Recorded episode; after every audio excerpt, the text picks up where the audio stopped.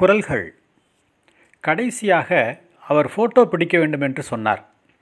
உடனே எல்லா பிள்ளைகளுக்கும் ஒரே சந்தோஷமாகி போச்சு.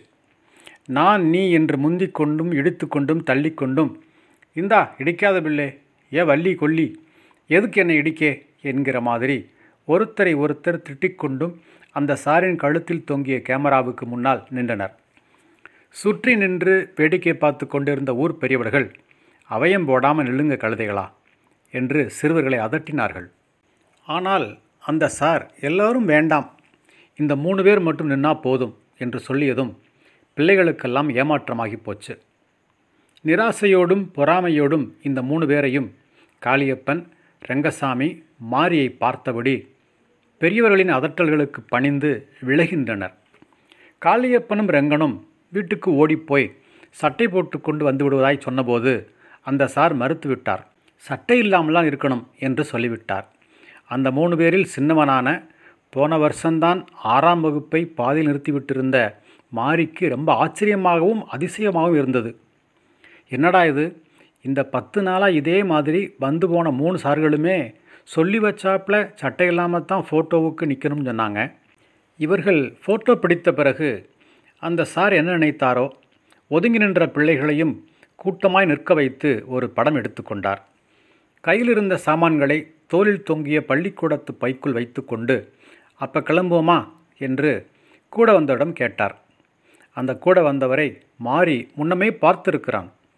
அவன் வேலை பார்த்த ஃபயர் ஆஃபீஸுக்கு மோட்டார் பைக்கில் அடிக்கடி வந்திருக்கிறார். அவர்கள் கிளம்பிக் கொண்டிருந்தபோது கூட்டத்திலிருந்து புறப்பட்டாங்களா? ரூபா கிவா ஒன்றும் தரமாட்டாங்களா? என்ற மாடத்தியின் குரல் பலத்த சிரிப்பை கிளப்பியது. மாரிக்கும் கூட சிரிப்பு வந்துவிட்டது மாடத்தி எப்பவும் இப்படித்தான். எக்கு தப்பா என்னத்தையாச்சும் கேட்டு வைப்பா. எல்லாரும் சிரிச்சுக்கிட்டு கிடப்பாக. எல்லோருக்கும் பொதுவாய் ஒரு கும்பிடு போட்டுவிட்டு மோட்டார் பைக்கின் பின்னால் ஏறி தடதடவென்று சார் கிளம்பிவிட்டார் சில பையன்கள் மட்டும் பின்னாலேயே கொஞ்ச தூரம் ஓடிவிட்டு திரும்பினார்கள். வேறொரு சமயமாக இருந்தால் மாரியும் கூட அப்படி ஓடி இருப்பான். ஆனால் இந்த பத்து நாளாய் ஆட்டம் பாட்டம் எல்லாம் அடங்கி போயிருந்தன. மனசில் திக் திக் என்று பயம் எந்நேரம் இருந்து கொண்டிருந்தது. அதோடு மாற்றி மாற்றி காரிலும் பைக்கிலுமாக பெரிய பெரிய ஆள்கள் வந்து அவனை பார்த்து கேள்விகள் கேட்டு பேசி கொண்டிருந்து விட்டு போனதால் நாம் அப்படியெல்லாம் ஆடிக்கிட்டு தெரியக்கூடாது என்கிற மாதிரியும் அவனுக்கு பட்டது. பைக் போன பிறகு வீடுகளுக்கு திரும்பிக் கொண்டிருந்த பொம்பளை ஆள்களும் பெரியாள்களும் மாடத்தி கேட்ட அதே கேள்வியை வேறு மாதிரி தங்களுக்குள் விசாரித்து கொண்டனர். எழுதிட்டு போகிறாங்களே போய் இனிமே ரூபாய்க்கு எதுனாச்சும் ஏற்பாடு சொல்வாங்களா என்கிற மாதிரி. ஏளன சிரிப்புடன் அட நீ ஒன்று இவங்கெல்லாம் பேப்பர்காரங்க. எழுதிக்கிட்டு போய் அவன் பேப்பரில் போடுவான் அம்பிட்டு தான் காசாவது பணமாவது என்று சில பேர் பதிலும் சொல்லி கொண்டார்கள். மாறி கூட நினைக்கத்தான் செய்தான். வந்திருக்காங்களே என்னமும் கொடுப்பாங்களா என்று. ஆனால் வந்த சாரும் நேற்று முந்தா நாள் வந்தவங்க மாதிரியே நோட்டை திறந்து வச்சுக்கிட்டு கேள்வி கேட்க ஆரம்பிக்கவும் தான். சரி இது ஒன்றும் ஒப்பேராது என்று புரிந்து கொண்டான். எல்லாரும் இப்படியே ரூபாயை பற்றி பேசுகிறதுக்கு காரணமும் உண்டு. இதுவரைக்கும் ஒரு அஞ்சாறு தடவையாச்சும் கார்களும் பைக்குகளும் ஊருக்குள் வந்திருக்கும். இந்த பத்து நாளையிலே அதிலே நாலு தரமாச்சும் ஊருக்குள்ளே பணம் பட்டுவாடாகிருக்கும் அதனால தான் கார் மோட்டார் பைக்கை கண்டதும் என்னமும் கொடுப்பாங்களோன்னு நினைக்க வேண்டியிருக்கிறது. பத்து நாளைக்கு முன்னே முதல் முதலாக ஊருக்குள்ளே கார்கள் வந்தது. நாலு கார் சேந்தமானிக்கு வந்தது. அப்போ ராத்திரி மூணு மணி இருக்கும் இருட்டு கஷ்டமாக இருந்தது. வி வி என்று காற்று பழமாய் அடித்து பயங்காட்டியது. இப்போ நினச்சாலும் மாரிக்கு பயமாக இருந்தது. அந்த காரிலே தான் காளி ரங்கன் மாரி மூணு பேரும் வந்து இறங்கினது. அந்த காருக்குள்ளே இருந்து அவன் வேலை பார்த்த பயர் ஆபீஸ் முதலாளியும் இன்னும் சிறு தீப்பெட்டி ஆபீஸ் முதலாளிகளும் நம்மூர் பெரியாள்களும் சில பேரும் ஓட்டு கேட்க வந்த சில பேரும் இறங்கினாங்க. வந்து இறங்கியதுமே மாரியின் ஆத்தா ஓடி வந்து அவனை தூக்கி நெஞ்சோடு கட்டிக்கொண்டு மூசு மூஸ் என்று அழுதாள். ஒன்றும் பேசவோ எதுவும் சொல்லி அளவோ அவளால் முடியவில்லை. ஆனால் காளியப்பனின் ஆத்தா என்ன பெத்த ஐயா என்று காளியை கட்டிக்கொண்டு ஒப்பாரியை வைத்து விட்டாள் இன்னும் சில பொம்பளைகள் நெஞ்சிலும் வயிற்றிலும் அடித்து கொண்டது கதறி அழுதார்கள். அவங்க பிள்ளைகள் யாரும் காரில் வந்து இறங்கவில்லை. அந்த பொம்பளைகளையெல்லாம் ஏற்றிக்கொண்டு இரண்டு கார் மட்டும் உடனே டவுனுக்கு திரும்பியது.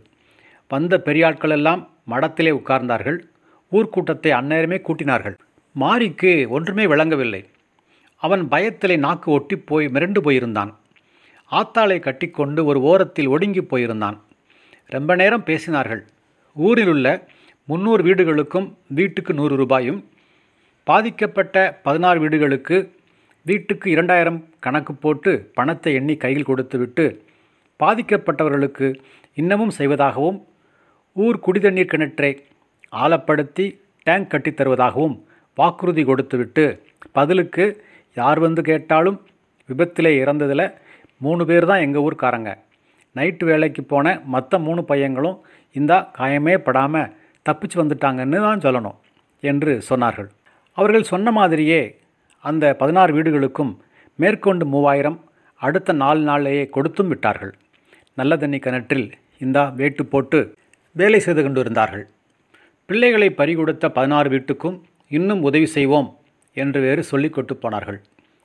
அவனுக்கு என்னையா கொடுக்கறதுக்கு ரெண்டு லோடு பட்டாசு வடக்கை ஏற்றிட்டான்னா செத்தது லட்சம் பாரிமாருக்கு துட்டுக்கா பஞ்சம் என்று ஊரில் பேசிக்கொண்டார்கள் எந்த காயமும் இல்லாமல் தப்பி வந்ததால் மாரியின் வீட்டுக்கு நூறு ரூபாய் தான் கிடைத்தது. அதில் மாரிக்கு வருத்தம்தான். ஆனால் போன வாரம் மந்திரி வந்திருந்தபோது அவனுக்கு புது சட்டை டவுசர் கிடைத்தது. இரண்டுமே பாலிஸ்டர் தான் அதில் சந்தோஷம். ஊர் பங்குனி பொங்கலுக்கு போட்டுக்கிடலாம் என்று அதை பத்திரப்படுத்தி வைத்திருந்தான். காசு பணம் ஒன்றும் வேண்டாம் சாமி. நீ கைகால் சுகத்தோடு என் கூட இருந்தாலே போதுமையா என்று ஆத்தா தான் அடிக்கடி அவனை சேர்த்து கட்டிக்கொண்டு அழுதாள். இப்போ ஃபோட்டோ எடுத்த மாதிரியே இது வரைக்கும் அவனை பத்து பேராச்சும் ஃபோட்டோ எடுத்திருப்பாங்க. ஆனால் ஒருத்தராவது ஃபோட்டோவை கண்ணிலே காட்டலை. தன் ஃபோட்டோவை பார்த்துவிட மாரிக்கு ஆசையாய்த்தான் இருந்தது. வந்த பேப்பர்காரனெல்லாம் வாரப்பத்திரிகைக்காரன் என்று சொன்னார்கள். எப்படியும் பாத்திரணும் என்று மட்டும் மனசில் நினைத்து கொண்டான். இப்போதே வீட்டுக்கு போக அவனுக்கு மனசில்லை.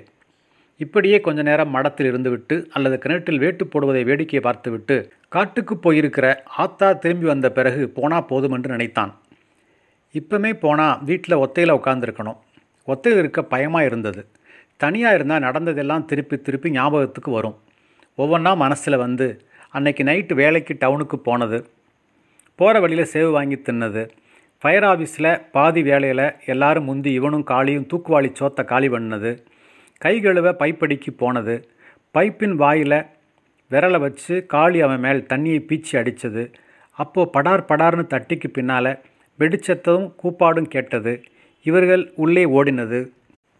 புகையும் நெருப்பும் கூக்குரலும் வெடிச்சத்தமும் ச்ச தலையை உதறி கொண்டான் அழுகை வந்தது. வீட்டுக்கே போனான். ஆத்தா வருகிற வரைக்கும் வீட்டு வாசலில் கிடந்த உரலில் உட்கார்ந்து காலை ஆட்டிக்கொண்டு கண்டது கடியதை நினைத்து கொண்டிருந்தான். ஆத்தா வந்து சோறாக்கி சாப்பிட்டு விட்டு படுத்தார்கள். படுக்கு முன் பூசாரி கொடுத்த விபூதியை மாரியின் நெஞ்சிலும் தடவிவிட்டு சாமி கும்பிட்டாள் ஆத்தா. எந்த சத்தமும் இல்லாமல் அமைதியாக இருந்தது எங்கும் இருட்டாக இருந்தது திடீரென காளியப்பன் பைப்பில் விரலை வைத்து மாரியின் மேல் தண்ணியை பீச்சடித்தான். ஏ சும்மாரு. சொன்னா கேளு.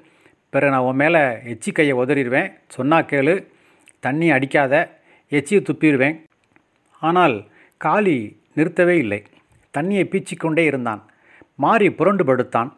புகையாய் வந்தது. இருட்டு புகையும் கக் கக் என்று இருமலோடும் ஓங்காரமான கூப்பாடும் அழுகுரலும் கேட்டன.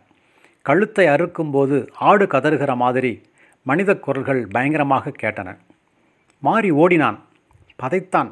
பதறி அடித்து ஓடி தவித்தான். திரும்பவும் புரண்டு படுத்தான். எந்தவித தடையும் இல்லாத சுத்தமான நீண்ட ரோட்டில் ஓடிக்கொண்டிருந்த மாரிக்கு திடீரென கைகால்கள் விளங்காமல் தடுமாறி விழுந்தான். எழுந்து பார்த்தான். முடியவில்லை. எதுவோ யாரோ கீழே பிடித்து இழுப்பது தெரிந்தது. உதறினான். முடியவில்லை. உடம்போடு ஒட்டி வந்தது அது. சதைப்பிண்டம். பாதி வெந்தும் வேகாமலும் குதறி பழுத்து வெறியேறிய சதை. யாரோ வந்து அவனிடமிருந்து அந்த வெந்த பிணத்தை பீத்து சதை சதையாக எடுத்து மாறி பயந்து அலறினான்.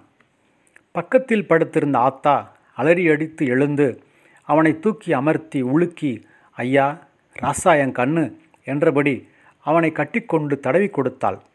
அவன் கண்களை இறுக மூடிக்கொண்டு பல்லை கடுத்தபடி கைகால்கள் நடுங்க ஊ ஊ ஊ என்று ஊழையிட்டு கொண்டிருந்தான். அவனை கட்டிக்கொண்டு பத்து வருஷத்துக்கு முன் மஞ்சள் காமாலையில் செத்துப்போன மாரியின் ஐயாவை நினைத்தபடி தெய்வமே என்னை ஏன் இப்படி கொள்ளுதே என்று கூக்குரலிட்டு அழுதாள் ஆத்தா. இப்போதெல்லாம் தினம் ராத்திரி இப்படித்தான் நடக்கிறது. கொஞ்ச நாள் போனால் மாரியின் பயம் தெளிந்துவிடும் என்று சொன்னார்கள். அதெல்லாம் போகாதென்று சிலர் சொன்னார்கள். ஆரம்பத்தில் அவன் அலறல் கேட்டு பக்கத்து வீட்டுக்காரர்கள் எழுந்து வந்து செத்த நேரம் இருந்து தேற்றிவிட்டு போனார்கள். இப்போது அவன் குரல் கேட்டதும் புரண்டு படுத்து தூக்கச் சடவில் பாவம் என்று முணங்கிக் கொண்டார்கள். ஆத்தாதான் பாவம். அவன் நடுங்கி அலறும்போதெல்லாம் விபூதி பூசினாள் புலம்பினாள் அழுதாள். மாரியாத்தாவுக்கு மொட்டை போடுவதாக நிறுத்தி கடன் போட்டாள். வேண்டாத சாமியெல்லாம் வேண்டிக் கொண்டாள்.